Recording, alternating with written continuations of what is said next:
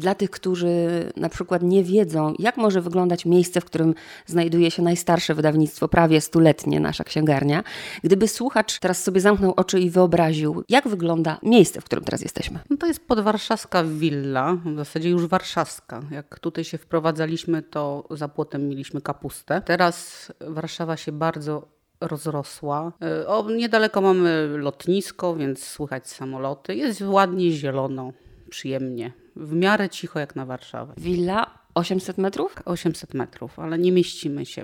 Mamy w tej chwili sytuację e, no, naprawdę bardzo złą. Wszystko jest wszędzie poupychane, ludzie już siedzą jak śledzie, e, ale mamy bardzo ładną perspektywę. Po drugiej stronie Wisły budujemy budynek firmowy 1700 metrów. Chodziłam tutaj schodami po drodze pięknie, bo to wygląda pięknie. Wszędzie jakieś dębowe biurka. To nie wygląda jak takie malutkie pomieszczenie. Poupychani jak śledzie, to ja to trochę inaczej widzę. Powiedzmy właśnie ilu, ile osób tu pracuje, w ile, jeśli mamy taką wiedzę, w ilu pokojach, jak są podzielone te sekcje tu ludzi, którzy pracują pracują? Pracuje tutaj jakieś 45 osób działami. Działy, są redakcje, promocja, księgowość, handel, e, dział gier, który nam przybył dwa lata temu. Ja lubię komfort pracy, więc dla mnie to jest jak śledzie, ale tak, jak ludzie pracują w open space, to faktycznie mogą stwierdzić, że mamy tutaj bajkę. Dla mnie to jest bajka, bajkowa. Zacznijmy od historii. Wiem, że można sobie przeczytać na stronie internetowej, ale no nie wszyscy tam sięgną. Prawie 100 lat, za dwa lata. Jedno z najstarszych wydawnictw. Powiedzmy o historii, od tego jak to się zaczęło, bo wiem, że zaczęło się tak naprawdę, ta nasza księgarnia była w rękach nauczycieli. Tak, to w ogóle był pomysł nauczycieli. W 1921 roku, w czerwcu, zebrali się nauczyciele i stworzyli, to była spółka akcyjna. E, od sierpnia rozpoczęła działalność wydawniczą i do wojny, czyli do 1939 roku wydano 454 tytuły i głównie to były materiały pomocnicze dla nauczycieli i podręczniki. Taka literatura merytorycznie ważna dla nauczycieli. Książek dla dzieci było niewiele. W czasie wojny oficjalna działalność wydawnicza została zamknięta, ale działała nadal księgarnia. Pod pretekstem sprzedaży książek również drukowano w podziemiu podręczniki dla dzieci. Po wojnie do roku y, powstało, y, przedsiębiorstwo państwowe, tylko tak jeszcze 1945 roku rozpoczęła działalność spółdzielnia, e, przekształciło się wydawnictwo w spółdzielnię i potem jeszcze do 50 to te prawa jakieś rynkowe były. Potem po 50 roku powstał ruch, powstała składnica księgarska. Wszystko zostało e, znacjonalizowane, bo wcześniej dorobiła się nasza księgarnia drukarni. Ta drukarnia została też zabrana i w zasadzie od 54 to już jest przedsiębiorstwo państwowe w tej strukturze państwowej. Czyli tak naprawdę wydaje się książki, nie wie się jak się one sprzedają, one wszystkie idą do składnicy księgarskiej. Normy wydawnicze to są ściągnięte z Rosji. Były takie wytyczne,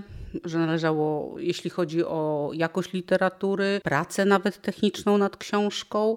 I to wszystko zostaje y, tutaj do nas przeniesione, nikt nie wie co robić. E, autorzy mają y, tabelkę, ile można im płacić, nie ma żadnych praw rynkowych. Wydaje się to, co przychodzą jakieś nakazy z góry i trzeba tyle wydać takiej literatury, czeskiej, tyle rosyjskiej, tyle innej. Dzięki ludziom, którzy pracują w wydawnictwie, poziom graficzny jest dość wysoki, jak na tamte czasy. Przewija się mimo wszystko mnóstwo dobrych autorów, których wydajemy do tej pory. W naszej księgarni tworzy się kanon lektur, który obowiązuje również do tej pory. Oczywiście nie wszystkie książki my wydajemy, ale na rynku większość z nich jest. No i tak w zasadzie nic się nie zmienia do 89. Wydawnictwo się rozrasta, wydaje bardzo dużo tytułów, bywają lata, że tam jest nawet 22 miliony książek. To są gigantyczne ilości. E, nasza księgarnia jest najstarszym wydawnictwem, ale w tym PRL-u powstaje też dużo innych wydawnictw dziecięcych. Wydaje książki dla dzieci czytelnik. Ja tych czasów nie pamiętam. Wtedy mój ojciec pracował w wydawnictwach. Mój ojciec jest grafikiem z zawodu, grafikiem dziecięcym. Przeważnie na jakichś stanowiskach graficznych. Potem był naczelnym grafikiem we WSIP-ie, był naczelnym grafikiem właśnie w naszej księgarni. No i jak komuna się skończyła, to zaczęły wydawnictwa być takie ruchy prywatyzacyjne, ale większość się nie sprywatyzowała. Prywatyzowaliśmy się my, Iskry. To było referendum takie pracownicze. Pracownicy się zgodzili na prywatyzację. Spółka e, to był w ogóle leasing. Myśmy spłacali leasing jeszcze przez 10 lat. No i powstała, powstały udziały, pracownicy wykupili. No i tak to się zaczęło. A muszę zapytać też o Pani historię, bo Pani tu prezesuje tata, który był tu naczelnym grafikiem, ale czy Pani pomysł na życie zawsze był właśnie taki związany z książką? Czy miała Pani inne plany, a później jakoś tak wyszło? Ja jestem e, absolwentką, e, to się teraz nazywa Uniwersytet Warmińsko-Mazurski. Za moich czasów to była Akademia Rolniczo-Techniczna. Jestem inżynier rolnik. Ale to były inne czasy. Ja myślę, że kiedyś się studiowało, bo się studiowało. Jak zaczęły się robić możliwości, to każdy robił to, co po prostu można było robić. Ja jestem takim rocznikiem, który kończy studia i kończy się komuna. I z mojego rocznika ludzie naprawdę nie pracują. Tutaj w firmie mam dyrektora handlowego, który jest archeologiem. I mnóstwo mam takich znajomych, którzy robią bardzo dziwne rzeczy i bardzo dziwne rzeczy studiowali. Tego nie można porównywać do tego, co się dzisiaj dzieje. Ale żeby zarządzać taką firmą, no to trzeba się tego zarządzania gdzieś było nauczyć po drodze. No, tam wtedy nikt nie umiał. Nie było szkół. Ja miałam na studiach ekonomię socjalizmu. Nie warto wspominać, czego myśmy się tam uczyli. Myśmy się wszyscy uczyli na żywym organizmie, na własnych plecach. Jednym wychodziło, drugim nie wychodziło. Rynek był pusty, wszystko się sprzedawało. Z jednej strony było bardzo łatwo, ale z drugiej strony człowiek nie potrafił ani zarządzać, ani zarządzać ludźmi, ani prowadzić księgowości. No nic. Ja miałam o tyle dobrze, że weszłam w struktury, które były już w naszej księgarni, ale z drugiej strony one były również chore, bo ludzie nie potrafili pracować. Panie siedziały i pilnowały telefonu. Nie było czegoś takiego jak promocja. Wszyscy byli przyzwyczajeni do tego, że klient przychodzi sam. I jeszcze walczy o tą książkę, bo książka kiedyś była spod lady. A tutaj nagle trzeba było walczyć o klienta i bardzo, no, bardzo mało osób potrafiło się przez, przestawić. I tu się właśnie pojawia pytanie o to, mm, wiem, że pewnych tajemnic firmy nie można zdradzać, ale ogólnie o strategię tego, że to tak działa dobrze i tyle lat. Czy wtedy nie było żadnej strategii, coś się po prostu kombinowało. Byli pasjonaci, powstawały e, w 90, 94, w tym okresie tych 4-5 lat, powstało bardzo dużo wydarzeń wydawnictw. Te duże wydawnictwa, które dzisiaj na rynku działają, jak Media Rodzina, Pruszyński, Amber, no, najwięksi wydawcy, to powstali wtedy właśnie. I to byli pasjonaci wszystko. To byli ludzie, którzy kochali książkę, wierzyli w tą książkę i, i, udało im się, bo są tacy, którzy wtedy zbankrutowali. Na przykład takie wydawnictwo jak Panton Press było kiedyś. I to też w tym okresie powstało. Było bardzo duże przez moment no i zbankrutowali.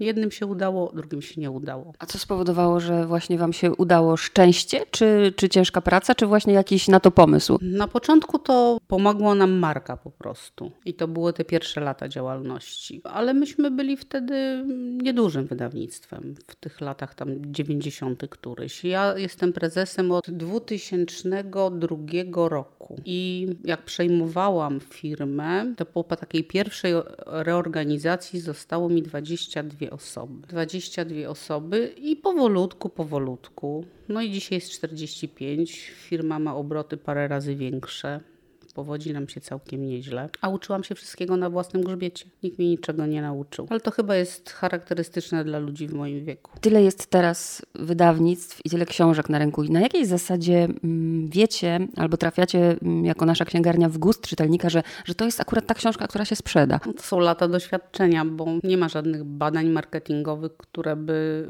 pozwoliły to określić. Średni nakład książki w Polsce to są 3000 egzemplarzy. Mało. Bo teraz proszę sobie wyobrazić, jak zmieścić koszty promocji w 3000 egzemplarzy. To się po prostu nie da. Cena książki, 50% ceny książki to jest koszt dystrybucji. Naprawdę zostaje niewiele na to, żeby wysupłać jakieś środki na promocję. A już na badania marketingowe to już w ogóle nie ma o czym mówić. No w związku z tym to jest tylko doświadczenie ludzi, dlatego może nie ma jakiegoś gigantycznego przedsiębiorstwa pod tytułem wydawnictwo, tylko są małe firmy, bo to jest rola bardzo często pasjonatów, którzy na własne wyczucie i lata wprawy, no i tyle.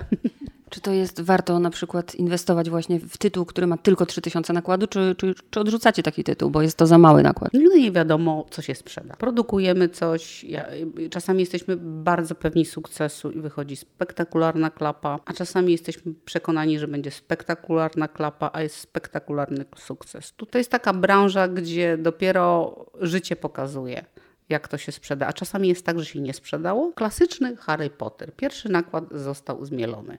To jest właśnie na takiej zasadzie. Siedzi ktoś teraz, nas słucha i myśli sobie, chciałbym wydać książkę, ale pewnie mi się to nie uda. Ale nie ma też pojęcia, jak to wygląda. Więc od początku przychodzi do Was list z kopertą. Co się dzieje? Przychodzi bardzo dużo listów, bardzo dużo maszynopisów. E, ktoś na pewno czyta. Znaczy, niekoniecznie cały to się od razu mogę przyznać. Wystarczy czasami przeczytać 10 stron, bo bardzo często to nie jest po polsku napisane. I wtedy od razu ląduje w koszu. Ale to w zasadzie taki tryb dotyczy książki dla dorosłych. Czytamy, szukamy, coś, coś nam się podoba, wydajemy. Jedna na 100 książek, które przyjdą. I to też nie wiadomo, czy będzie sukces, czy nie będzie sukcesu. Z książek dla dzieci to jeszcze gorzej bo jeśli przychodzą do nas e, opowiadania, najczęściej wiersze, to w zasadzie nigdy tego nie wydajemy. Teksty zamawiamy u fachowców, u ludzi, którzy już mają nazwisko, którzy potrafią pisać. Dla, to jest bardzo trudny rodzaj e, pisarstwa. Niełatwo pisać dla dzieci, bo dla dzieci trzeba pisać naprawdę dobrze. Mamy na rynku bardzo dużo złych książek. My takich nie wydajemy. Literatura musi być na poziomie. Tekst musi być na odpowiednim poziomie, to musi być dobry język i my się tego potem przez lata nie wstydzimy. Mamy nadal trzy korekty, co, co nie jest częste. Szczególnie właśnie w książce dla dzieci, żeby było śmieszne. A jeszcze idźmy tym tropem tak, żeby po kolei to było, czyli najpierw jest to czytanie, idzie do kosza, a jak nie idzie do kosza, to po kolei co się dzieje? Kontaktujemy się z autorem i redaktor prowadzący pracuje. Bardzo często mamy swoje widzimisię, jeśli chodzi o książkę.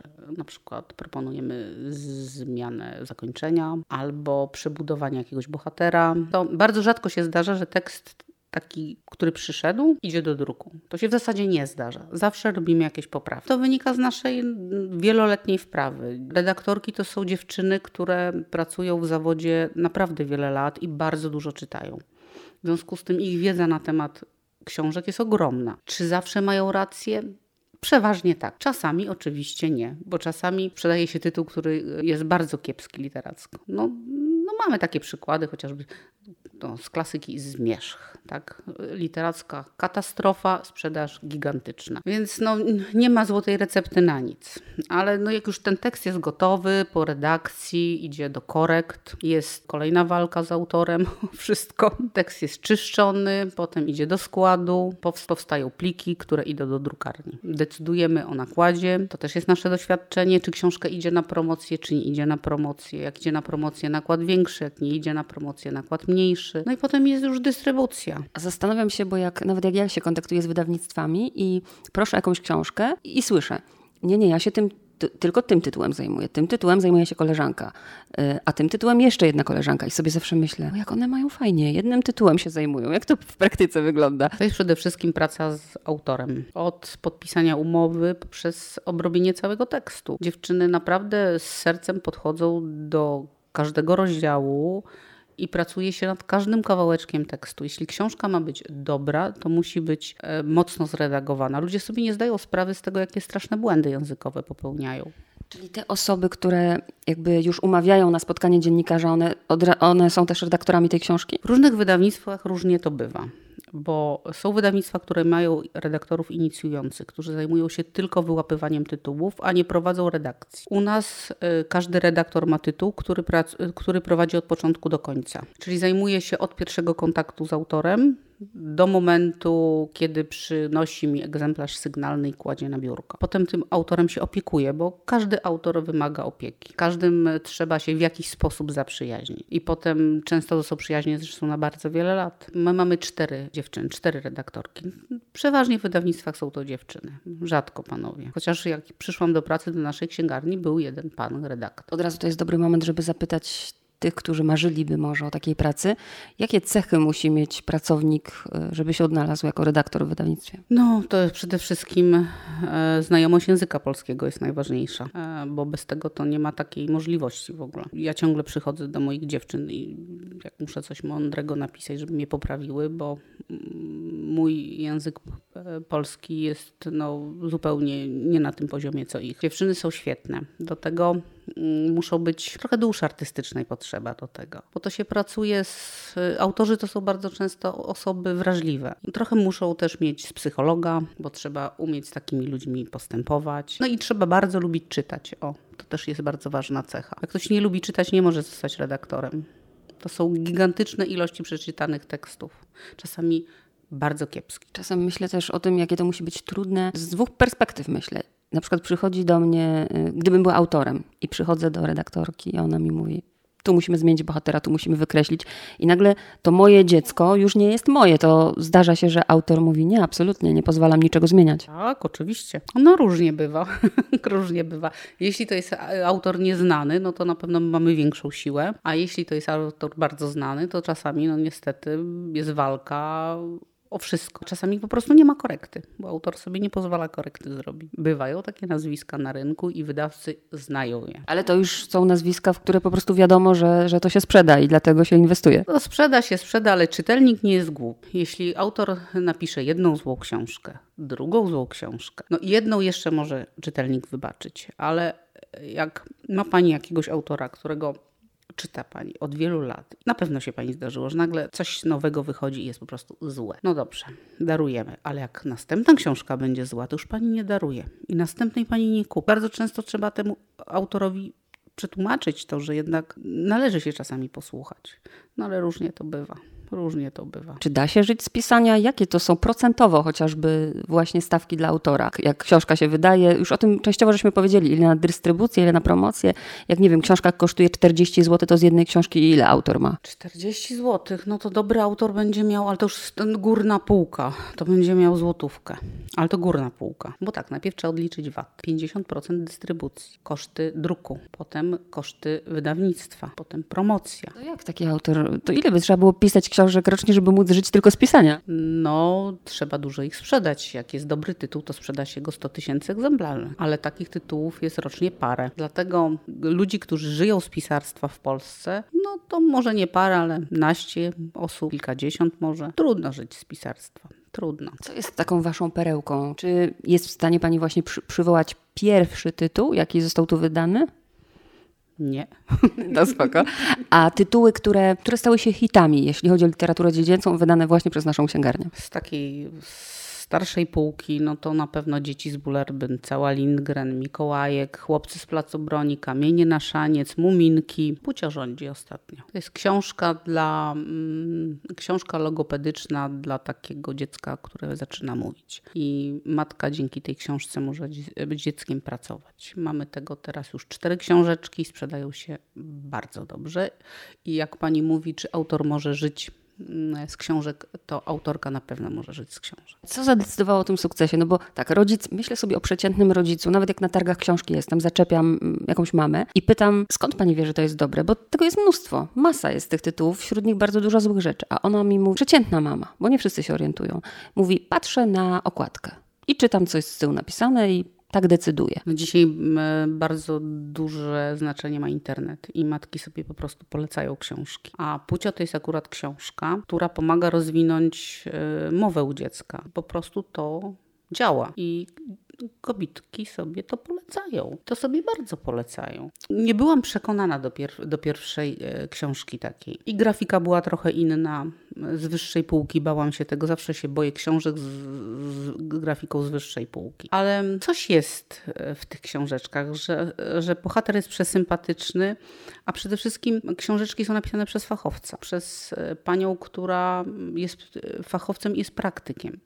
A teraz jeszcze urodziła, w związku z tym trenuje na własnym dziecku i naprawdę jej wiedza jest olbrzymia. I to wszystko się przenosi na jakość książki. Ile tytułów wydajecie rocznie? Tak mówimy o ostatnich latach. W granicach trochę poniżej 100, między 80 a 100 tytułów rocznie. W tym roku będzie 84 tytuły, do tego 20 gier planszowych i do, tak, i do tego jeszcze y, zaczęliśmy produkować puzzle. W tym roku będzie 10 pudełek. Właśnie o to chciałam zapytać. Czy to, czy to jest mus, żeby, nie wiem, nasza księgarnia przetrwała, y, żeby wydawać te, te gry? Bo niektórzy powiedzą, a gry to już nie książka książka. Ale ja uważam, że wydawnictwo to jest takie same przedsiębiorstwo jak ktokolwiek. Jakby trzeba było produkować buty, nie ma problemu. Tylko nie znam się na sprzedaży butów. I może dlatego tego nie robię. A doskonale wiem, że każda branża wymaga wiedzy. Puzzle i gry to jest branża leżąca obok i też nie identyczna. To też jest bardziej świat zabawek niż świat książek. Ja uważam, że cokolwiek, co jest robione dla dobra firmy jest po prostu mądre Teraz jest chyba nawet zwrot, bo już jest przesyt z tym internetem właśnie do gier. Gry planszowe to jest naprawdę piękna sprawa. Produkujemy książki dla dzieci, które służą do tego, żeby była jakaś interakcja matki z dzieckiem, prawda?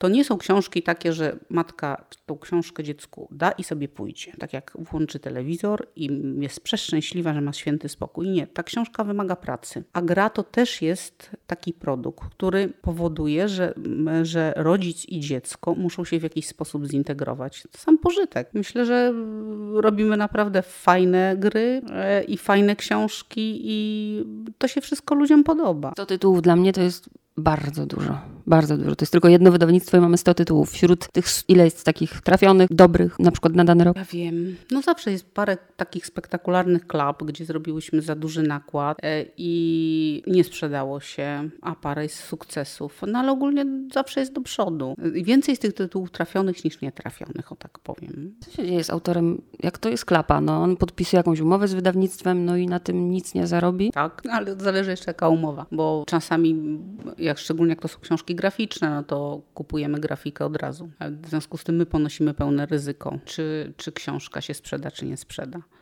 To zależy od, od autora. Mówią, że teraz każdy sobie może wydać książkę, wystarczy, że ma pieniądze. Przychodzi ktoś, wy twierdzicie, że to nie jest za dobre, ale on wykłada kasę na stół. Ile musi mieć pieniędzy, żeby wydać, nie wiem, te 3000 egzemplarzy? Takiego czytadełka to tak 20 tysięcy. Książka y, kolorowa, no to już są już większe pieniądze. Ale to nie jest kwestia tych 20 tysięcy czy tam iluś, bo to naprawdę zależy od książki. Tylko kwestia dystrybucji. Wydawnictwo posiada dystrybucję. Osoba fizyczna nie posiada żadnych możliwości dystrybucyjnych. Jak już nawet gdzieś udaje jej się tą książkę wstawić, to nikt jej potem nie zapłaci. Rozmawiamy o tej książce właśnie tak, aż to przeżywam, bo rozmawiamy o książce jak o, o produkcie, jako o biznesie. To jest dobry biznes? No trochę trzeba być wariatem, żeby lokować pieniądze w książkach. Bo myślę, że no może dzisiaj to w banku faktycznie będzie mniej, ale przez wiele lat naprawdę pieniądze leżące na koncie w banku dawały większe, większe dochody niż produkcja książek. To nie jest najbardziej dochodowy biznes świata. O panią chcę zapytać o pani pracę żeby sobie to wyobrazić jako prezes tak wielkiego wydawnictwa. Jak wygląda Pani taki przeciętny dzień? Ojej, ale tak od rana samego, od samego rana, no to, to najpierw mm, strasznie dużo zwierząt w domu i muszę to obrobić. Mam dwa koty, mam trzy psy, mam rybki w akwarium, mam rybki w oczku wodnym, mam jeże, które mi przychodzą i je dokarmiam i mam jeszcze stada ptaków, bo mi idzie 300 kilo ziarna rocznie. Takie, takie, takie dzikie. Słoneczniki głównie jedzą. Więc najpierw muszę obrobić całe towarzystwo. Zajmuje mi to półtorej godziny. Jeszcze mam ogród, tak, ale to latem już mnie męczy. Mieszkam daleko w tej chwili, więc w sumie spędzam w samochodzie od 2,5 do 3 godzin dziennie. W związku z tym w samochodzie prowadzę biuro. Wszystkie telefoniczne rozmowy to w czasie jazdy, bo inaczej bym czasowo po prostu nie dała rady. Do, tutaj przyjeżdżam gdzieś tak mniej więcej na godzinę 10. Mam 30 kilometrów równo do pracy i to jest 30 km przez warszawskie korki. No ale właśnie ma się zmienić, bo budujemy budynek firmowy i będę miała dużo bliżej. E, I siedzę tutaj do godziny 16, do godziny 17, tam znowu korki, no a potem to na brydża jadę bo, je, bo, duż, bo dużo gram. A tu trzeba podejmować, y, nie wiem, czy na tyle ma Pani zaufania do, jest Pani tego typu szefem, że po prostu zleca Pani, czy chce mieć Pani, nie wiem, nad wszystkim? Trochę robię za dyrektora wydawniczego. Nie, nie mieszam się w handel, nie mieszam się w produkcję samą, chyba jeśli chodzi o jakiś tam wybór papieru, czy, czy, czy, czy formatu, czy takich rzeczy ale tak, prowadząc wydawnictwo, trzeba y, być osobą, która decyduje o tytułach, bo inaczej ciężko taką osobę po prostu znaleźć. Ciężko, powiem wprost, kupić kogoś takiego, który by to za nas zrobił. Jeśli sami nie potrafimy, to w zasadzie naprawdę na dłuższą metę ciężko jest zbudować y, kimś zewnętrznym y, profil wydawniczy, bo to się na bieżąco zmienia, popełniamy błędy, cały czas trzeba szukać nowych pomysłów. Jeśli nam teraz coś dobrze idzie, to nie znaczy, że to będzie szło za parę lat. Trzeba myśleć o tym, co może się podobać jutro, jaka nowa matka będzie, bo matka się bardzo zmieniła. Po skończyła się komuna, to wszystkim się podobało wszystko co kolorowe, królował Disney, nieważna była jakość literatury, a z drugiej strony, jeśli już w ogóle coś, no to Tuwim, Brzechwa i paru innych klasyków i, i nic więcej. Musiało minąć lata, żeby ludzie zaczęli szukać lepszej grafiki, żeby zaczęli tą grafikę rozumieć. Tu się bardzo mocno mm, przyczyniły do rozwoju tej grafiki małe wydawnictwa. Takie na przykład Zakamarki, Muchomor, potem Dwie Siostry. Jest parę takich malutkich wydawnictw, które wydają e, książki graficznie wysokie, naprawdę bardzo piękne, dobre. Kiedyś bardzo niszowe, dzisiaj już sprzedające się. Ten świat się przez te ostatnie parę lat bardzo zmienił. Naprawdę ta matka współczesna to jest bardzo mądra kobieta. Ona doskonale wie, co y, kupić swojemu dziecku, żeby to dziecko się rozwijało. Ona, roz, ona rozumie, że grafika to nie, to nie jest, że grafika dobrze odbierana od, przez dziecko to nie jest tylko Disney, czyli taka bardzo prosta kreska, ale też coś, co dla dorosłego czasami jest trudno zrozumiałe, a dzieci to przepięknie odbierają. Naprawdę ja się bardzo cieszę, bo myśmy kiedyś próbowali wydawać lepsze książki graficzne i to była straszna klapa. To było z 15 lat temu. A dzisiaj jak taka książka się sprzedaje, to ja naprawdę mam ogromną satysfakcję, bo bardzo nie lubię wydawać brzydkich rzeczy bardzo nie lubię i strasznie wtedy cierpię. A ostatnie lata są naprawdę dla mnie takim oddechem ogromnym, bo produkujemy coraz więcej przepięknych książek.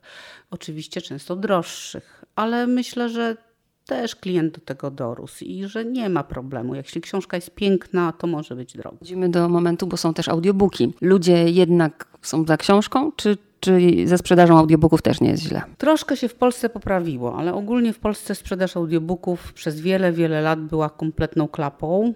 Potem było ciut lepiej. No teraz troszkę może lepiej, może dzięki plikom, że już to już nie jest ta płyta, nie jest ten krążek, tylko można gdzieś to w jakimś systemie ściągnąć. Myślę, że trochę więcej słuchamy, że przestaliśmy się wstydzić tego, że nie czytamy, tylko słuchamy, bo ludzie często przesłuchali książkę, mówili przeczytałem, bo to tak jakoś głupio przesłuchać. No to jest nieprawda, bo to jest tylko, używamy innego zmysłu. czy to jest wzrok, czy to jest słuch, to co to za różnica. Ale nie wiem, gdzieś to tak się u nas w Polsce idiotycznie utarło. A jak pani, no bo jest pani już bardzo długo tutaj, od, no załóżmy 2000, od 2002 roku już widzi to pani, to czytelnictwo jednak to jest prawda, że spada? Bo jak ja siedzę w pociągu, to ja widzę, że ciągle każdy obok mnie czyta. To w końcu ci Polacy czytają czy nie czytają? No ja myślę, że Polacy czytają, że my, te czytelnictwo jest w bardzo specyficzny sposób badane, a Polak to jest taka osoba sprytna, Kobiety się organizują, kupują sobie trzy książki w trzy, a potem się wymieniają. Poza tym sami sobie y, przypomnijmy, ile książek daliśmy znajomym. Coraz lepiej funkcjonują biblioteki, jest bardzo dużo wypożyczeń. Biblioteki w tej chwili naprawdę są przepięknie zaopatrzone, wchodzi się do nich. Ktoś, kto nie był dawno w bibliotece, może być zszokowany. To są przepiękne miejsca bardzo nowoczesne często miejsca, gdzie możemy dostać i e-booki, i audiobooki, książki dla dzieci, i gry i, i wszystko. Personel jest kompetentny i naprawdę niekoniecznie trzeba sobie zapełniać kolejną ścianę książkami, żeby je czytać. Myślę, że Polak jako osoba zaradna zorganizuje sobie tą książkę, niekoniecznie ją kupując. Teraz mamy ten moment na promocję wydawnictwa. Jakby pani miała polecić ze dwa, trzy tytuły na teraz, na już, w nowościach, które są. Ciężko polecać książki, jak nie można ich pokazać. Na pewno polecę Płcia. Tak. Dla młodej matki, której dziecko zaczyna mówić, Płcia to naprawdę rewelacja. Jak mi nie wierzą, internet jest pełen pochwał płcia. Poza tym wydajemy e, książki kartonowe dla takie w dużym formacie A4 albo nawet jeszcze większym dla dzieci młodszych, które rozpoczynają przygodę z książką, gdzie książki wymagają interakcji właśnie matki z dzieckiem, pracy matki z dzieckiem gdzie trzeba to dziecko nauczyć szukać, rozumieć, patrzeć. Dużo mamy takich książek rozwijających wyobraźnię. No, większość naszych książek to są książki kolorowe. Bardzo ciężko jest mi o nich opowiadać, bo każda z nich jest na inny temat. No, bez pokazywania naprawdę mam z tym problem, ale bardzo mamy dobrą prezentację na stronach naszych internetowych. Do każdej książki można zajrzeć do środka. Pokazujemy wiele rozkładówek w dobrej rozdzielczości. Polecam właśnie naszą, przede wszystkim naszą stronę internetową. Dwa lata, stulecie. Planujecie jakieś, nie wiem, jakieś ogromne wydarzenia z tej okazji? Musimy przede wszystkim zrobić e, wielką imprezę i zaprosić bardzo wielu ludzi. I już się do tego przygotowujemy. Tak. A jakieś specjalne wydanie? Tak, oczywiście przygotowujemy taką naszą biografię. No i postaramy się, żeby nie była strasznie nudna. Coś musi być zabawnego w tym wszystkim. Czego się życzy? No, pisarzowi połamania pióra. Czego by pani sobie życzyła na kolejne lata? Czego bym sobie życzyła? No Może tego, żeby mi pomysłów nie zabrakło, jak to wszystko dalej rozwijać. I na koniec, bo na pewno opowiem tę historię, bo ona mnie rozczuliła od samego wejścia tutaj. Mm, jak dowiedziałam się, że miałyśmy się spotkać w bibliotece, ale w bibliotece śpi kot. Drodzy Państwo, tu koty mają swoje miejsce. Właścicielka ogromna miłośniczka, powiedzmy coś o, o, o tym miejscu i o tych kotach. Co to za koty? No w tej chwili mamy jednego takiego lokatora na stałe, było więcej, ale staramy się, w związku z tym, że my się stąd będziemy wyprowadzać, a koty są dzikie, to musimy e, te koty wszystkie rozdać i udało nam się już parę kotów rozdać. Został ten jeden. Jeszcze jest parę takich, co przychodzą jeść, ale to podejrzewam, że to są koty sąsiadów głównie, które się u nas dokarmiają, bo koty to cwane stworzenia. A tak, teraz nam została jedna koteczka, która tak cały dzień tutaj. Ja przychodzę, bo ona bardzo często na moim fotelu urzęduje albo widzę tak, na przykład wchodzę do redakcji, jest taka scenka, że na fotelu, który jest specjalnie kupiony dla dziewczyny, która ma chory kręgosłup, więc to nie był tani fotel. Na fotelu śpi kot, a dziewczyna siedzi na stołeczku. I tak wygląda praca. Bardzo dziękuję. Dziękuję ślicznie.